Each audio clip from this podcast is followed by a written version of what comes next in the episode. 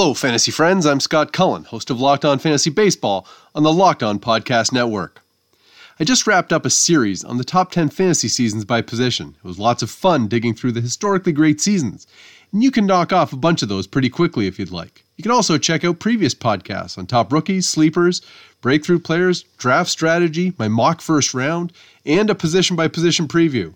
We've had some time to get working on the previews here. But after taking a, uh, the time to walk through the history books, we can move on to more current content. A reminder you can tell your smart device to play the most recent episode of Locked On Fantasy Baseball. Today, we'll look at Rob Manfred's hopes for a May start and my skepticism about that. But more to the point for fantasy, I'll start attacking some category busters. So, what is a category buster? A player who can swing the balance in a particular category, but at least to my way of thinking, has some shortcomings elsewhere. Like, I'm not going to tell you that Mike Trout would be really great to help your batting average or home run totals. Thank you, great fantasy analyst, for that tip. That's really insightful. Uh, what I might tell you is who can help you with one of those things, and the trade off might be the other thing. So, let's get started. First up, Gary Sanchez for home runs. This is a bit of a backhanded compliment for Sanchez, who should be more than just a home run hitter, but that's what has happened to him in recent seasons. Over the past three seasons, he does have 85 home runs, 11 more than any other catcher, but he's also hitting just 238. In 2016 and 2017, he hit 284. In 2018 and 2019, he hit 211. If he could recover the batting average, his RBI totals would climb too, and Sanchez would be too good to be considered just a category buster. Catcher Wilson Ramos for batting average. In the past three seasons, Buster Posey is hitting 289, best among all catchers. It's just fractions of a percentage ahead of Ramos, who's also hitting 289 over the past three years. He's a solid enough hitter all around, but if he's going to make a difference for your fantasy team, it's because he's a catcher who not only won't hurt your batting average, but he'll actively help it. Next category buster is Carlos Santana for runs scored. He may not come as quite a bargain after hitting 281 last season, but Santana is typically a low average hitter, batting 250 for his career but he's great at getting on base with a 367 on base percentage for his career and 397 last season. There are a couple of factors in play here. Santana gets on base a lot and he stays healthy, so he plays a lot.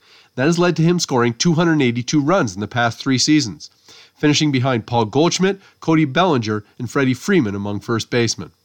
Another category buster is Max Muncy for home runs, especially at second base. In the past two seasons, Muncy has crushed 70 home runs, which is impressive enough.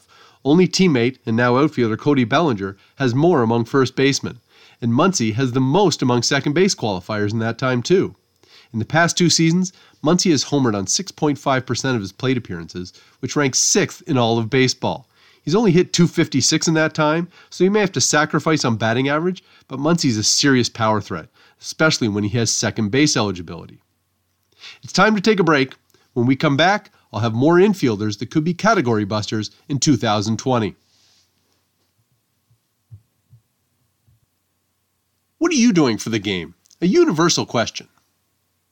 Whether the casual follower, the tweets everything, the beginner, the diehard, the stat nerd, the smack talker, the appetizer guy, the couldn't care less, or the guy who makes everything into a competition, we all have our place in the sports world. The same personalities apply to fantasy sports, and League Commish exists to ensure your fantasy sports experience is the best one for you. We match managers to leagues as we lay the foundation for your new league. It's as easy as sign up with your preferences, get matched, and approve of that match before any commitment on your end. Sign up with League Commish and receive 15% off by entering the code LOCKED ON in the referred by section of the sign up form. The first 25 people to sign up using our code receive their first match for free. What are you doing for the game? Find your next fantasy sports league at leaguecommish.com.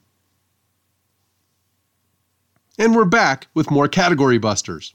Let's start with a couple of second basemen for stolen bases Jose Peraza and Nick Madrigal. Second base is a bit of a fantasy wasteland, but it's also a good spot to grab steals. Now, a couple of the best options aren't necessarily valuable enough to hold your starting second base spot, but Peraza and Madrigal have a chance to provide stolen bases and could do it in a middle infield slot. Peraza can play multiple positions and had three straight seasons with at least 20 steals before dropping to seven last season, when he had a career low 285 on base percentage for Cincinnati. A fresh start in Boston could help.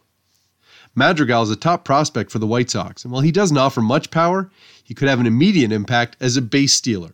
He stole 35 in 120 games across three levels of the minor leagues last season. Minnesota Twins second baseman Luis Arraez for batting average.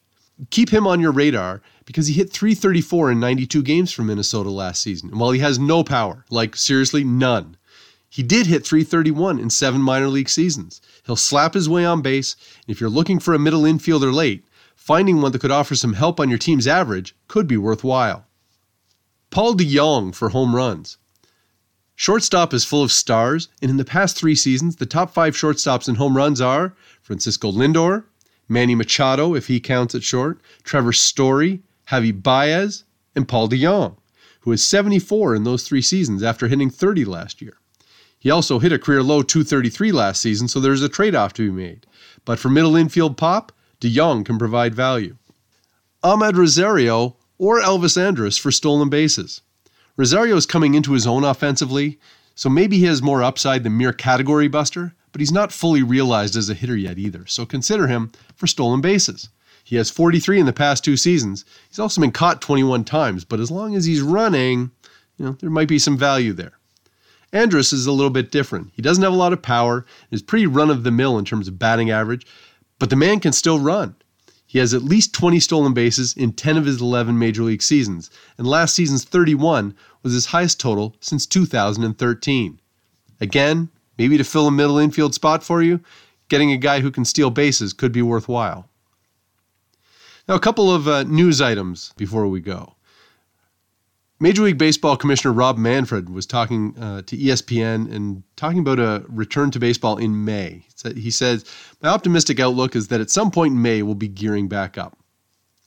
That's not only optimistic, and, and God, I hope it's true, uh, but there's a good chance we're nowhere close to games in mid May.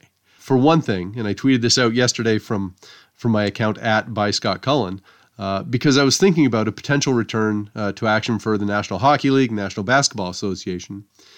And there's a fundamental difference in how certain states are handling this virus.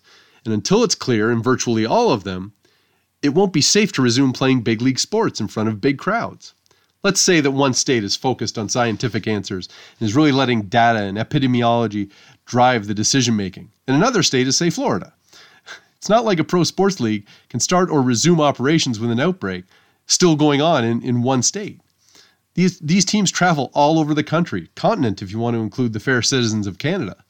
I'm also sheltering in place right now, and I'm bracing for this to run through the end of May at least. So I'm desperate for sports to return. Truly, I am. But if one part of the United States is focused on finding scientific answers to the problem, and another is focused on the Dow Jones Industrial Average, then we aren't going to see big league sports for a long time because the virus doesn't care about political ideologies or stock prices. It is relentless and unforgiving, and what's happening in Italy looks utterly awful. And the trajectory for growth in the United States right now is worse than what Italy experienced. So, given the division in how to even handle the pandemic, how are different states going to resolve the issue? They aren't going to reach the same endpoint by mere luck when they're taking completely different paths. Anyway, I sure hope I'm wrong, but I'm highly skeptical that Major League Baseball is going to get played in May of 2020. I hope we get some kind of season at all. Setting that low bar will make it easy for me to be pleasantly surprised, even if opening day happens in August or something. One more note before packing it in for another day. Mets starting pitcher Noah Syndergaard underwent Tommy John surgery. Not that he necessarily had a choice, but it's not the end of the world given the uncertain status of this season. I mean, if you're going to have Tommy John surgery, it might as well be when facing the prospect of a shortened season already. But I was still looking forward to a bounce back year from Syndergaard and thought he would be a potential value pickup coming off the worst season of his career. He'll surely be a bargain on draft day in 2021. So hit me up with your questions. I'm at by Scott Cullen on Twitter. The show is at LO underscore fantasy MLB on Twitter. And if you want to send an email, direct it to lockedonfantasybaseball at gmail.com. Find us and subscribe on iTunes, Stitcher, Spotify, or wherever you get your podcasts. That wraps up this edition of Locked On Fantasy Baseball. Now tell your smart device to play the most recent episode of Locked On Baseball.